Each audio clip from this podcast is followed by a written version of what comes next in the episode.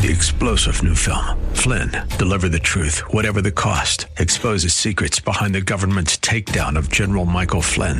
Flynn knew what the intel world had been up to. He ordered the first audit of the use of contractors. This set off alarm bells. He told the truth. He was the most dangerous person for Donald Trump to hire. They had to get rid of Flynn. Flynn, deliver the truth, whatever the cost. Available now. Watch it today. Go to salemnow.com. Salemnow.com. Welcome to the Tim DeMoss Show podcast. You can hear the program each weekday afternoon from 4 till 5 on AM 560 WFIL and WFIL.com. Good afternoon. You are listening to the Tim DeMoss Show, AM 560, WFIL.com, and on the app. You've heard about the app. Get it free at WFIL.com. Put on your smartphone or tablet and carry us with you wherever you go. Yeah, a lot of sunshine today. 97 the high. 74 for the uh, low tonight with clear skies, mix of clouds and sun tomorrow. And a high of only 96. Yes, cool wave coming through tomorrow, down a whole degree. Sports, Phillies are at the Yankees tonight couple hours from now, 6.05 for their final exhibition game. Phils lost 4-1 to Baltimore yesterday. They uh, have their regular season opening up on Friday. The Phillies will be home against Miami at 7.05. Night before, a couple of games actually open the overall Major League schedule. Yankees at Washington at 7 and San Francisco at the Dodgers at 10. If you can't wait to get your baseball fix going, that's uh, Thursday for that. Then the rest of the teams get in action on Friday. And the Eagles signing uh, their first round draft pick, Jalen Reagor. He's a, a four year contract with an option for a fifth year. He was their first round pick, number 21 overall. And uh, you may remember the name if you're an Eagles fan, diehard Eagles fan. His dad played for the Eagles, Montae Reagor, uh, back in the uh, late 2000s. Had a chance to be part of the draft Zoom call uh, deal with the Eagles when uh, Reagor was drafted, and uh, he was asked, "Well, so like, what do you think you bring to the table for the Eagles?" And here's what he had to say. To be honest, I feel like I'm just the most versatile. I can do everything, and uh, you know, I feel like I haven't I haven't even got close to my ceiling, and you know, I can I can play any position. Like I said, uh, when I'm on the field, it's more than 11 players on the offense. So, uh, really, just just the way I play my game and I feel like it's, it's on film, and uh, it's gonna be fun, and I'm ready to play. I love that quote. when I'm on the field, there are more eleven, more than eleven players on there, and of course, each uh, side has eleven. So he's basically saying, uh, "I'm gonna be more than one player. I'll be one point something, maybe even two. But you like that confidence, you know, confidence without bragging, right? And some people say it's not bragging if you can back it up. But in any case, glad to have him on the team. They uh, are getting training camp ready to roll soon. And uh, we'll see as sports slowly starts to open up, cautiously, of course. And uh, uh today, what I want to do is uh, focus on something that I think is timely anytime, specifically encouragement. And uh, we have a guest who's going to be joining us shortly. His name is Ron Walters. Now, Ron's a pastor for many years, also worked in radio for many years for our parent company, Salem Media Group. If you've ever been to a pastor's appreciation breakfast or one of the women in ministry events we typically have in the fall, Ron is uh, has been to many of those over the years. He's the kind of guy that lights up the room. As soon as he walks in, the energy level goes up, and is a big smile on his face. Uh, but it's because he loves the Lord a lot. He's a very joyful man, and um, his gift and desire really is to be an encourager and to encourage uh, others to do the same thing. So he has a book out. It's been I'm not sure when it was written. It's not too long ago, but it's called Letters to Pastors. It's actually old in the sense that he has a pastor's letter he's been writing for many years. You can subscribe to that, by the way, if you like, at WFIL.com.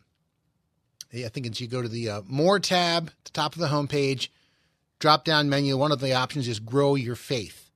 And then uh, one of the options there is the uh, Ron Walters Pastor's Letter. It's done every month. And so you're welcome to subscribe there or just read it on the website.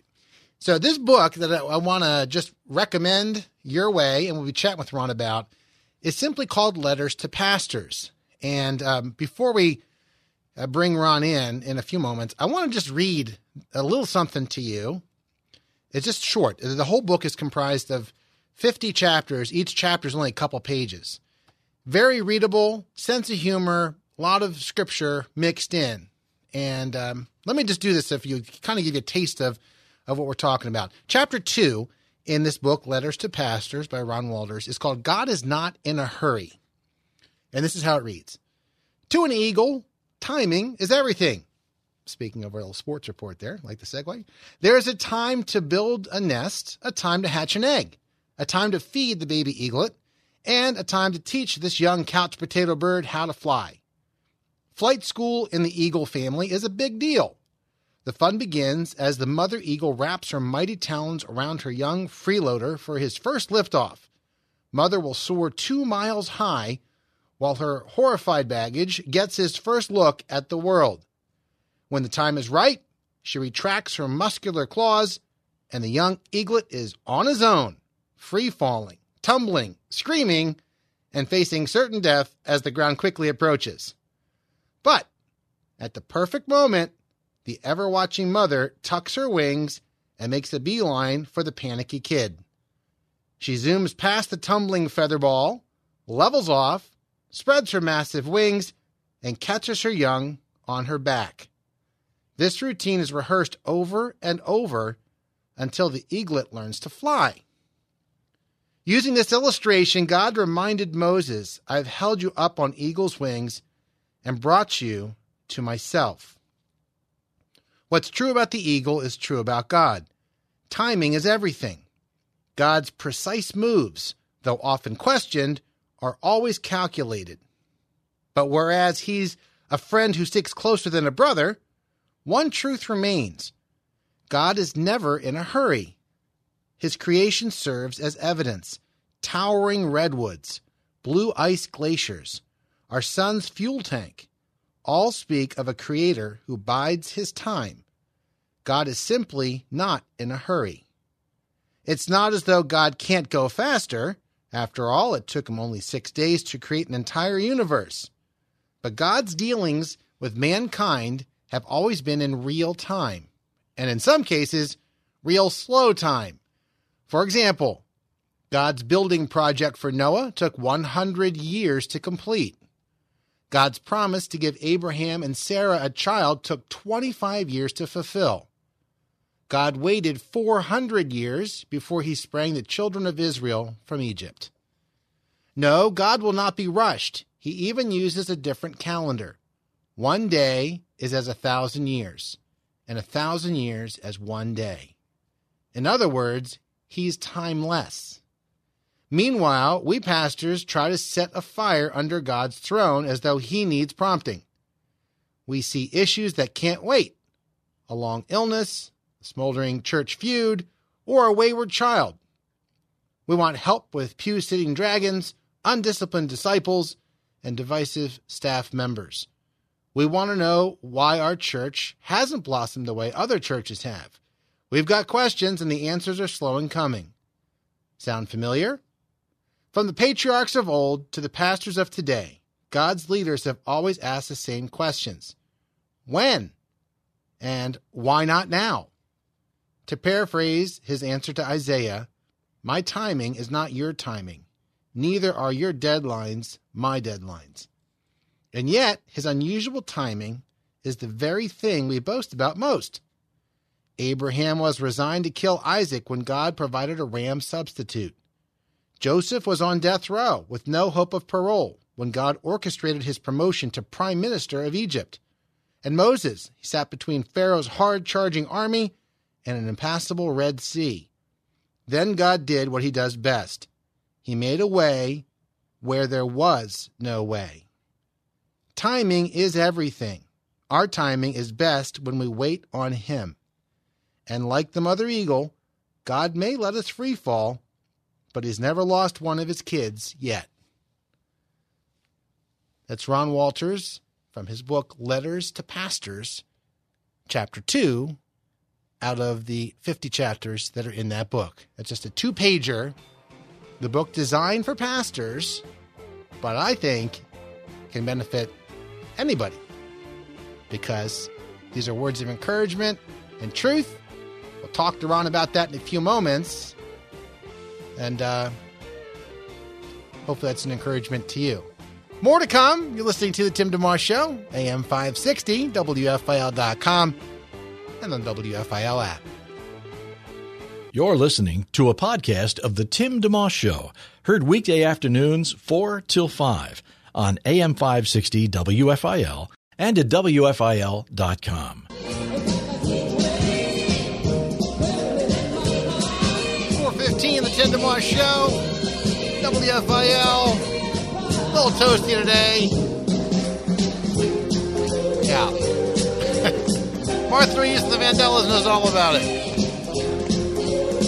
Gradually to drop over the course of the week, but not by much. Maybe the high 80s by the end of the week. FYI. So, our guests on the program Ron Walters, who is a pastor, big time encourager, been in Philadelphia many times from our corporate headquarters over the years with the Pastor's Appreciation Breakfast, many other events. He often introduces the speaker at these events and um, the women in ministry events we had in the fall, among others. How you doing, sir? I'm fine, Tim. Thank you, buddy. Folks may know your name uh, because, among other things, there is a pastor's letter on our website that uh, you have written for a long time, and folks can subs- uh, subscribe to it, which we'll let them know about more later. But when we had when I first got here a couple years ago, I remember one of my first phone calls was with you, and you were very passionate about the um, the role of who at WFIL connects with the pastors in the community, and that that desire to bridge the gap between radio and local churches. I, I don't know if I said very much at all because you had you were just gushing with like, uh, you know, desire to say, Tim, I know you're new here. Like, tell me what you see, and maybe you can be in it, and all that. So, welcome aboard. I, I, that that's a little backdrop to tease our, our listeners. And you've written a book called Letters to Pastors. So, I want to talk about that book. Chicken and egg. Start with that, if you would. The pa- the pastorate and radio. Which was first for you? Well, it uh, it was pastoring. Uh, quite frankly, it, it's a it's a funny story, and I'm embarrassed to tell it, but I'm going to do it now uh, because you've asked, Tim. Yes, good. Uh, I was I was uh, I loved pastoring. Pastoring was my life. I just I mean it, it's a passion to teach and lead the people of God. I love that. I mean I absolutely loved that, and yet I know that the Lord was using that to prepare me for what became, I suppose, my signature ministry, and that's what happened within radio. But when radio first called, when the Salem family about 30 years ago called me and they said, uh, uh, what do you know about Christian radio? I said, well, I, I don't listen to it, so I don't know much about it. And I think people who do ought to get off their duff and into church where they belong. That was my prejudice. And so lo and behold, I was hired by Salem to somehow to bridge that gap, to somehow show the church that, that, that Christian radio can easily be a part of it. It needs to be it because we're, we're feeding the same clientele and same crowd. There's 168 hours in every week and typically a Christian might find himself in church for one or two of those hours. But there's 166 more hours how do we feed? How do we encourage in this very difficult society and culture? How do we encourage Christians to keep on keeping on and making the main thing the main thing?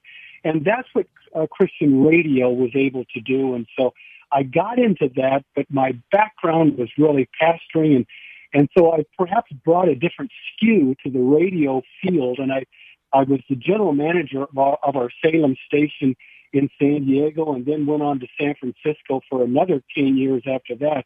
And I think that my forte was always reaching out to the church, to the church, to the church.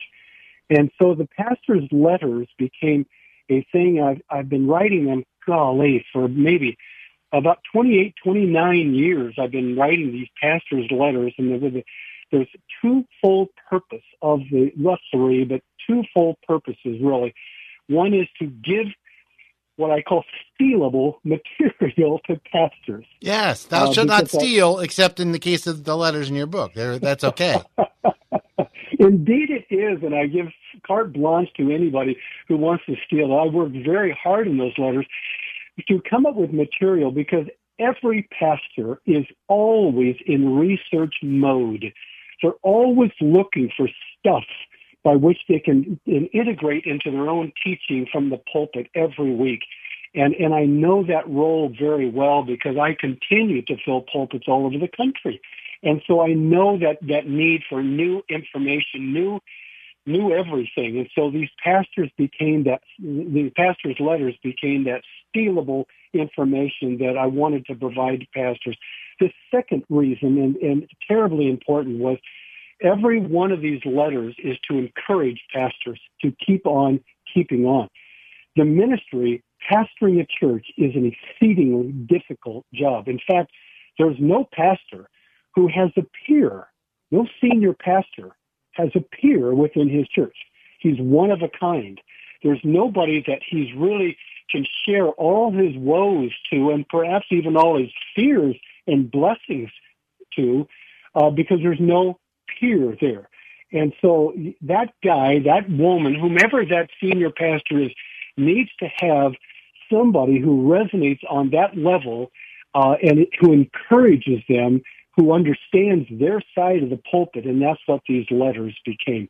And then I said the third thing is just to connect the radio station to the church and to bridge that gap, which in Philadelphia, uh, we've done a marvelous job over the years of doing that. I'm very proud of that work. Ron Walters is our guest. Uh, he's written the book Letters to Pastors, and uh, you mentioned those events. For example, one reason folks may also know you besides the pastor's letter, which again folks can subscribe to through WFIL.com. Uh, you click the More tab, and there's a uh, Grow Your Faith tab. That's where you'll find uh, Ron's letters. Uh, in fact, there's one for July that just popped up. But like at the Pastor's Appreciation Breakfast, we typically have in April. This year was uh, altered, so you know that's that's different. Uh, we've had a lot of women event, you know, events for women in the fall, and there have been other things that you've been in Philadelphia, you know, flying all over the country, really. Because Philadelphia, while we're glad to have had you here many many times, you also part of the role that you had eventually with with Salem was uh, to travel all over, right, and support all these events and really cheer cheer them on.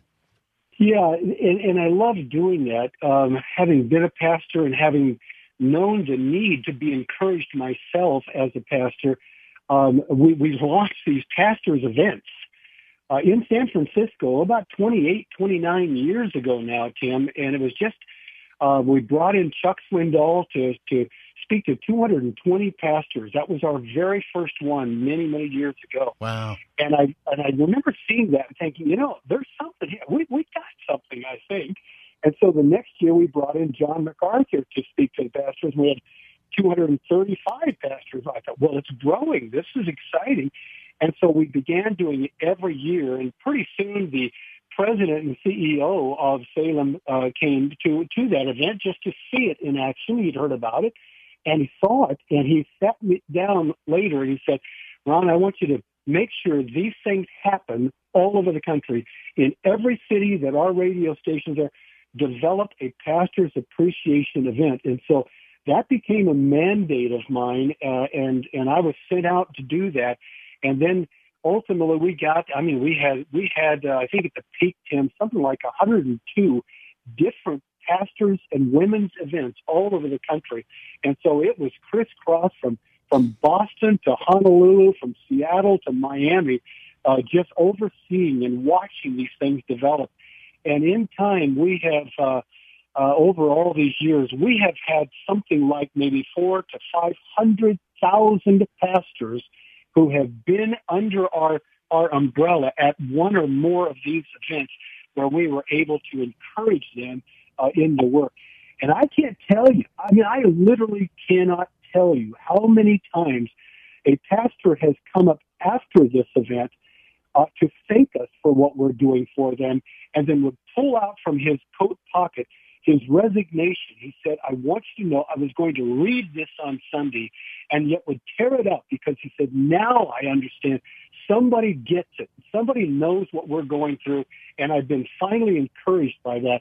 And and they're they're going to keep on keeping on. So those things, I mean, just gives me goosebumps thinking about over the years how many guys have been retained in the work because of those events. Amen. Ron Walters, our guest. He's a pastor, radio guy, author of the book Letters to Pastors, which we're talking about. Travels the country for our parent company, Salem Communications, to encourage radio stations and pastors at their events like the Pastors Appreciation Breakfast and the Women in Ministry events. We'll keep our conversation going here in just a moment.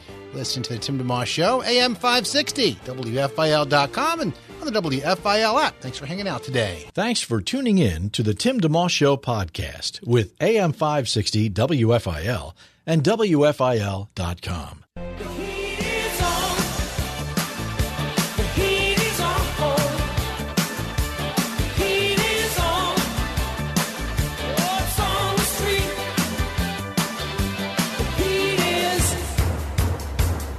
to the tune of a high of 97 today.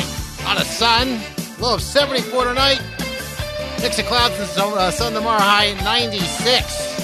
Toasty, to say the least. Hydrate, please. Phillies at the Yankees, 6.05 tonight. Season opener for them is Friday, home against Miami at 7.05. And the Eagles signing first round pick Jalen Reagor to their to his rookie contract, four year deal option for a fifth.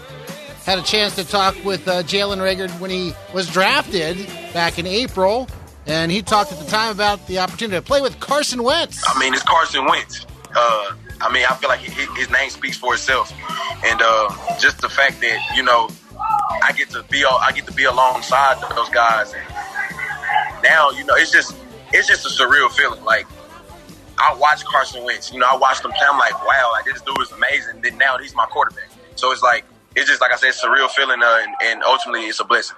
That's Eagles wide receiver Jalen Reagor. His father, Montae, played for the Eagles back in the late 2000s. We're um, having a nice conversation today with Ron Walters, who has been in Philadelphia many times. Ron is an author, he's a pastor, he's a radio guy.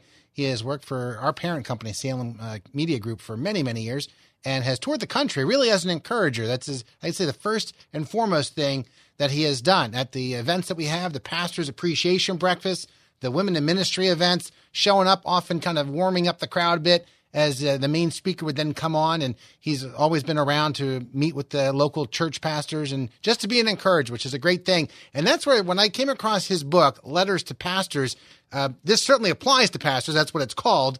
But it also, uh, well, you know, it, can it can go beyond that. So our, that's where our, our conversation um, uh, is happening today.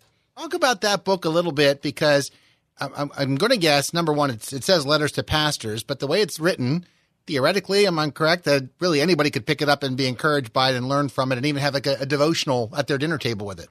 Yeah, it, it, that's the way it is written. It, it really is. The, the the origin of it was one of the senior management guys from Salem many years ago uh, uh, told me, said, why don't we put these into a book, these letters to pastors? Why don't we put them into a book and make them, you know, available to all of our constituency listening to our radio stations? And I said, no, no, no, absolutely not. They're not written for the constituency. They're written for that fraternity of pastors, and I'm really protective of them. Okay, so they they let that go for about a year, and they came back about a year later, and they said, I'm sorry. I mean, whereas you think it's for pastors, we're all reading them, and people all of to all of our staff are reading, and and we're getting letters from people saying, "I've been reading this book. Where are there more of these?" And so they are reading the letters, and are there more of these letters? And so they finally convinced me that we need to put them into a book form, and that's what we did uh, into the book called Letters to Pastors. But they really are just individual letters that are written out on a monthly basis over all these years to pastors. And we've compiled a whole bunch of them into that book. Yeah, and and the, my understanding is in the beginning it was when your days in San Francisco that they went out to several dozen pastors, perhaps, but it quickly grew.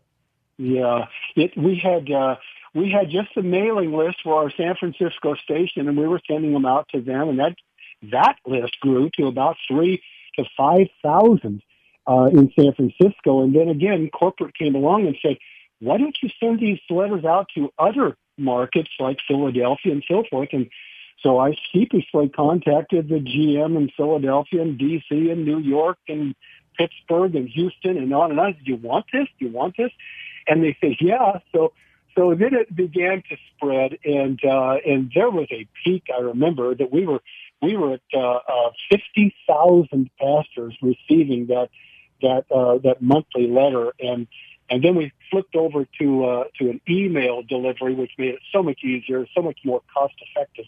I don't even know how many are getting it today, hmm. uh, and it's been repurposed in preaching magazine and stuff like that. So it, it really has a life of its own. Well, I know in your intro you you talk about Solomon saying there's nothing new under the sun, and uh, mentioning that encouraging pastors is not a new idea, but a very necessary one. And so there's, I think there's, it, it serves its purpose because you set it up. It doesn't have to be something that no one ever thought of before, and yet it's the, I guess the need is so great, and the way it's put together uh, really serves that functional purpose because the, you could almost read these chapters. They're you know two or three pages long. You could read these as a as as a mini sermon surrounded with some music, and almost read, maybe read the passages a little more fully. But they, because they're creatively done, and you you you mentioned that that's important. Part of why uh, even Jesus' preaching was effective. Was they, they, talked about no one had ever seen the preaching like this before, had heard it this way before. He, he was an, engage, an uh, engaging speaker, the way he brought his message. So yeah, yeah, and and Tim, it cannot be understated the need for encouragement to pastors. Um, uh, for example, if you go back to a biblical picture and look at the books of Exodus, Leviticus, Numbers, and Deuteronomy, those are the years of the Exodus when the people of, of, of Israel were, were freed from Egypt and brought to the promised land, God's family. And, and covers 40 years in those four books. The word encouragement is found two times, just two, in 40 years, four books of the Bible. Encouragement is found only two times. And both times it's Moses encouraging the troops. Not once did they encourage him. And then you move on in scripture and you'll find David, King David, ruling over the nation of Israel for 40 years. And in those books, which are found in, in 1st and 2nd Samuel, 1st and 2nd Kings, 1st and 2nd Chronicle, you'll find the word encouragement found three times. Once when Jonathan encouraged David, how precious that is. Second of all, when when uh, uh, um, David encouraged himself in the Lord, or the Lord encouraged him. And the third time is when David, after the loss of a baby, his baby died, he cleaned himself up and went out and encouraged the troops to keep on battling for for the purposes of God and for the nation of Israel. The next time you find it, you'll, you'll get into the book of Job, where Job is sitting on an ash heap, having lost everything. His life had been devastated. And his, quote, three friends, we're all familiar with those guys. yeah. His three friends came to find out what's wrong with you. What did you do wrong? And for chapters, they nailed Job to the wall trying to find out what did he do wrong. And the Bible tells us that during that time, Job encouraged them. They didn't encourage Job. And then you go, you can get into Acts 27, where Paul is on his way to what he knows will be his death in Rome. And he's on this ship, and the ship gets lost at sea through storm after storm. Everything is lost. And in the midst of it, of, of uh, hundreds of people on that ship, seasick, every one of them, including Paul, the Bible says he got up, and twice it says he encouraged them. No one encouraged him. And there you have the the night before the crucifixion. There's Jesus with his with his staff, with his disciples in the upper room, and he tells them for the sixteenth time, literally, I'm going to have to die. And in the midst of all that all of it discourse, he encourages them. And not one of them encouraged him, even though he was on his way in hours to the cross.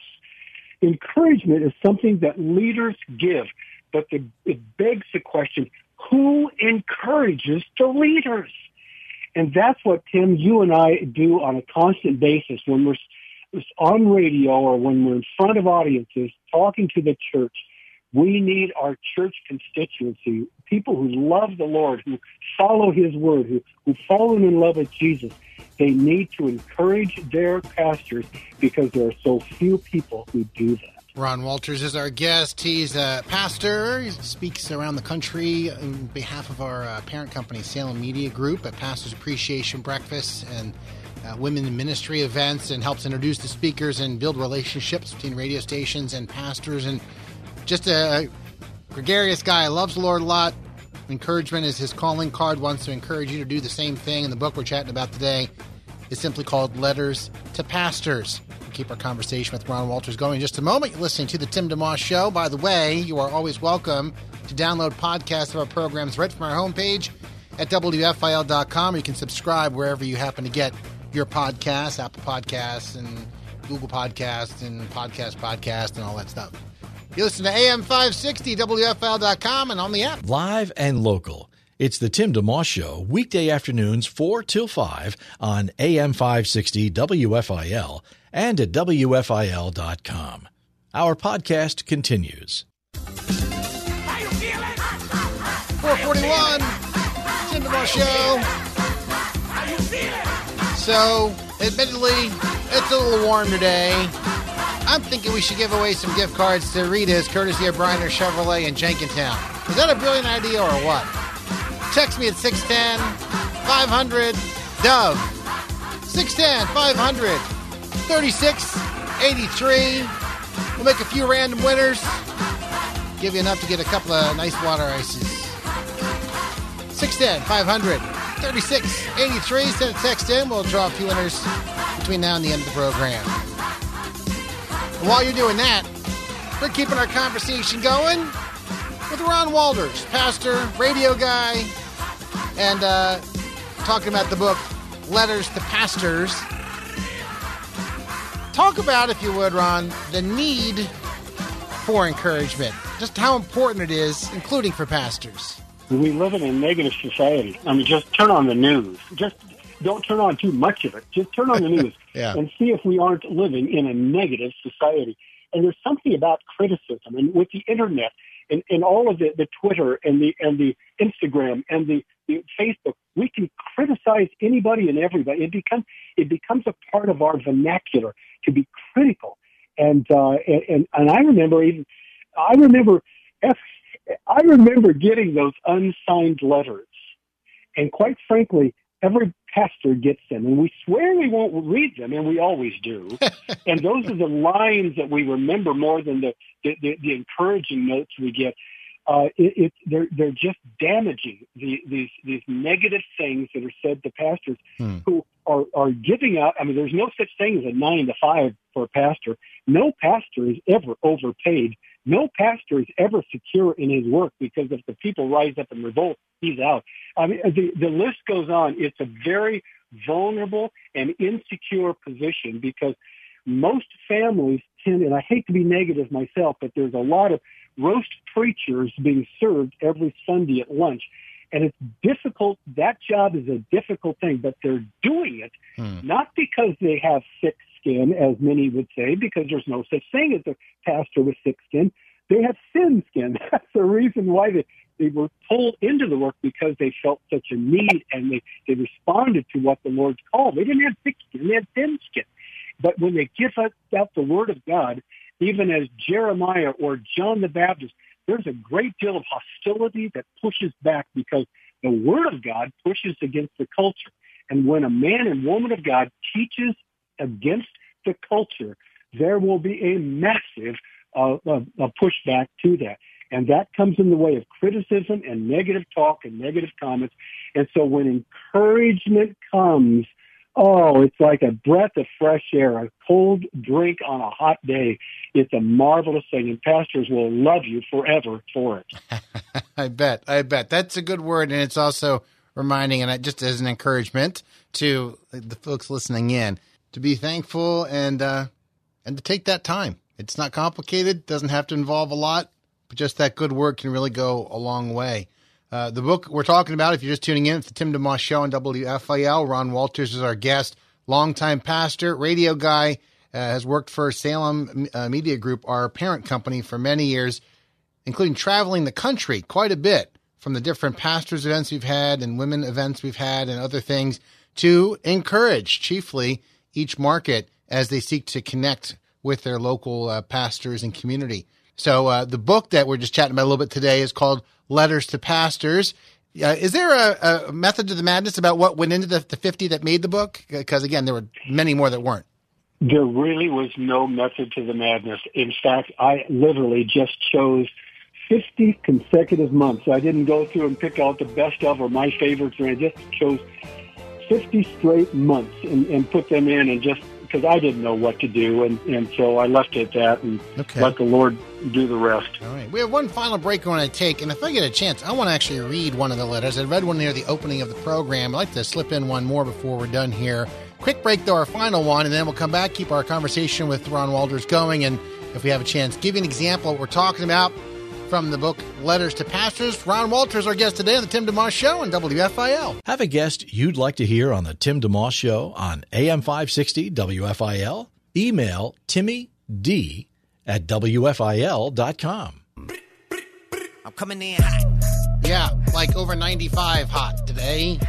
So, to help cool you down, giving away gift cards to Rita's, courtesy of Bryner Chevrolet in Jenkintown. Send me a quick text if you want to win one. 610 500 Dove. Coming in hot. 610 500 3683. Just need your name and the word Rita's. And we'll make a number of winners. So get yourself in the mix for that. 610 500 3683. That's the text line direct to yours truly. Wrapping up our conversation with Ron Walters, chatting about his book Letters to Pastors, which recommended by the title to be for pastors, but also I think it's great for an individual to read through, perhaps around the dinner table. Each chapter short, uh, they pack a lot, but just a, a, couple pages or so per chapter, which I would think these days, Ron, makes for, you know, more easily appealing because of the ability, you know, a fast paced culture we find ourselves in. Yeah, they are. You, you got to capture them. You know, I just read the other day that that uh, who was it? it? Was Harvard? I think came out and said that the attention span of a human being is less now than a goldfish. That's frightening, man. yeah, yeah. Well, well, uh, we appreciate this book, uh, you know, and, and being able to let folks know about it. Uh, is there a best way to get a copy and or I know I mentioned our website as far as the the pastor's letters beyond the book. Is there any way for people to get back issues, if you will, of letters that have been written? Uh, that's a great question, Tim, and I don't really have an answer. I don't sell the book. I mean, they can be purchased on, I guess, eBay and Xulon Press, who who published it. Okay. Uh, probably uh, Barnes and Noble, you know, could even provide it. I'm not really sure. Great question, though. Okay, Letters to Pastors is what it's called. Ron Walters, our guest, who has worked in radio for many years and also uh, with Salem, our parent company, for many years, toured the country, helping with a lot of the pastors' events and women's events that many in our WFI listening audience would be familiar with, having attended them. But the book itself while for pastors and providing, as Ron mentioned, stealable material to uh, to use in their sermons, uh, also I think applicable. Anybody could learn from uh, from you know what you've written in these pages. Which leads me to kind of my last question for you. Stepping back away from the book, away from the radio, away from the pastorate, even, what have you learned about God Himself as you've grown in your faith over the years? You know, the the older I've gotten, the the I think that my my understanding of him has maybe been reduced, hmm. has been condensed to three things. Uh, and, and interestingly enough, it's the first three things in Scripture that God ever says about Himself, which is interesting. It's not what He says about mankind, not what He says about creation, but what God says about Himself. And it's fascinating. And they are number one, God says, I take care of my own. Number two, he says, I keep my promises. And number three, he says, I'm big, really big. Those are the first three things that God ever says about himself in scripture. They're all found in Genesis. Now, Tim, let me book bookend that. The last three things that God ever says about himself are found in Revelation. And they are, number one, I take care of my own. Two, I keep my promises. And three, I'm big, really big. Hmm. What that shows me is that God opens and closes Scripture with a with a visual of who He is. We could never capture how big or how wonderful or how anything, but He is big, and He's bigger than any of our problems at all times. All of Scripture in between sits between the bookcases of those three things that he takes care of his own, that he keeps his promises, and he's really big. And and we can trust him no matter what the trials are, whether it's a pandemic, no matter if it's a whatever it is, a loss of a loved one, no matter if it's a loss of a job, we can trust him no matter what because he takes care of his own, he keeps his promises, and he's really big. Amen. That's great. I love it. I love it. And as any good pastor, you have three points there. Three things, right? One, two, and three. Some habits we just can't break, huh? Yeah. No, that's a great thing. It really is. And uh, it's taken a while for us. We were, we've been trying to get back and forth to, to find the time we could work out having you on the program. And I'm really glad uh, that it's connected. And want to point people again to two things the book itself, Letters to Pastors by Ron Walters. Uh, 50 of these, you know, two, really two pages, two or three pages at the most, uh, which pack a lot into the pages. And, um, and as far as encouragement for pastors, but again, anybody I think could pick it up and be encouraged and in a creative way, whether the, the, the little bit of a, a story tease or, or angle is on his something historical or something from nature or something, but, but kind of like fun facts, but really eventually pointing to scriptural truth and uh, illustrations. Uh, so that's that. And then also just on a monthly basis, folks are welcome to go to WFIL.com and you click on the more tab. One of the uh, things there says uh, grow your faith. And the Ron Walters uh, pastor's letter there is you can read it there on the site, which is fine, but you can also have it emailed to you directly so you don't have to go through the site to get it. So feel free to do that. And it's really great to, to hear your voice. It's been a little while. And um, hopefully we get a chance to see you again out this way uh, before too long, one way or another. And in the meantime, the telephone works nicely to to share you with the audience. I wanted to have that chance to use this program to to share, you know, your lifelong wisdom and passion for the Lord, and and for encouragement with the listeners. So thank you for doing that today. Thank, you, Tim. It's a delight just to get to visit with you again. You're you're a good man, Charlie Brown, and I love the city in which you minister. You're doing a great job. Thank you, sir. I was Snoopy, by the way, in that play in tenth grade. And oh no! I wanted to be Linus because I thought Linus was the uh, you know the witty one with the whatever. But then I came yeah. to I came to find out that Snoopy was actually pretty witty too. I guess I had never really thought of it that way. So anyhow, well, God bless you. Have a great rest of your day. We'll look forward to having you on again sometime.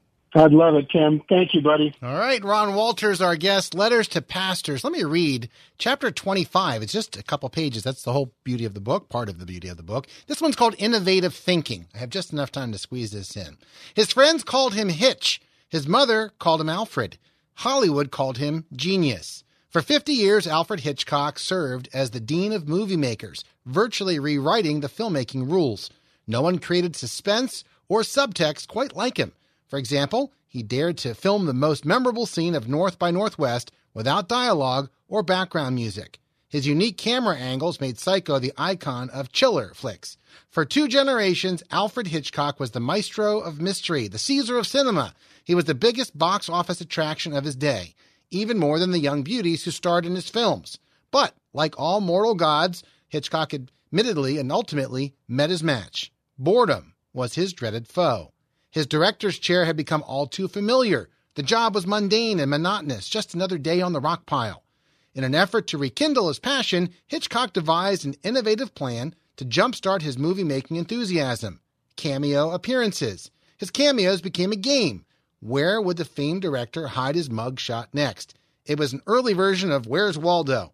If you're in search mode, here's where to look.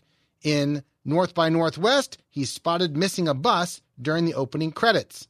In The Birds, he's found walking past a pet shop with two white terriers as Tippi Hedren appears. And there's, there are several others that are listed here. In Lifeboat, he was faced with his most difficult assignment how to create a cameo when the entire film takes place in a nine person raft. Innovation is the oxygen for the suffocating 9 to 5 routine. The straight line of conformity is poison to the power of imagination. Innovative back roads, though often more winding, are far less congested and oh so refreshing. Over the centuries, the people of God have been criticized for their lack of innovation. We're better known for our traditions than we are for our ideas. In a world of pigeons, we're considered statues. But the truth is, we come from a long line of innovators. Noah, the shipbuilder, used his large barge as a visual aid to proclaim the gospel. Joshua's ringing of Jericho was not a normal battle strategy. Solomon's temple was one of a kind. John the Baptist wardrobe still hasn't caught on. And you get the idea. No, the spokesmen of God have never been ordinary. Throughout Scripture, wherever God empowered his leadership team was always characterized by innovation, never status quo. Innovative thinking has always been a hallmark of God's leaders. It's what keeps us fresh and engaging, and was for that reason why Paul told Timothy, uh, stir up that inner fire which God gave you, regain that passion, turn the mixer to whip, and watch things happen. That's chapter 25 from Ron Walters' book, Letters to Pastors. Highly recommend that. Grab the podcast of our program today on our homepage, WFIL.com. About an hour from now, it'll be available for you. Thanks for listening in. Have a great evening. Thanks for listening to the Tim DeMoss Show podcast. Feel free to tune in to the full show each weekday afternoon from 4 till 5 on AM 560 WFIL and at WFIL.com. Three star general Michael J. Flynn, head of the Pentagon Intelligence Agency, knew all the government's dirty secrets. He was one of the most respected generals in the military. Flynn knew what the intel world had been up to, he understood its funding. He ordered the first audit of the use of contractors. This set off alarm bells. The explosive new documentary, Flynn, Deliver the Truth, Whatever the Cost, uncovers the facts behind this scandal. Flynn told the truth. He was the most dangerous person for Donald Trump to hire. I find out the worst enemy that I'm going to face in my life is right here in America. They took my assessment and they wanted me to change it. And I was like, I'm not changing it. They had to get rid of Flynn. With in depth interviews, archival footage, and never before seen personal records of the man behind the headlines. I just felt like I was drowning. Flynn, deliver the truth, whatever the cost. Available now. Watch it today. Go to salemnow.com. Salemnow.com.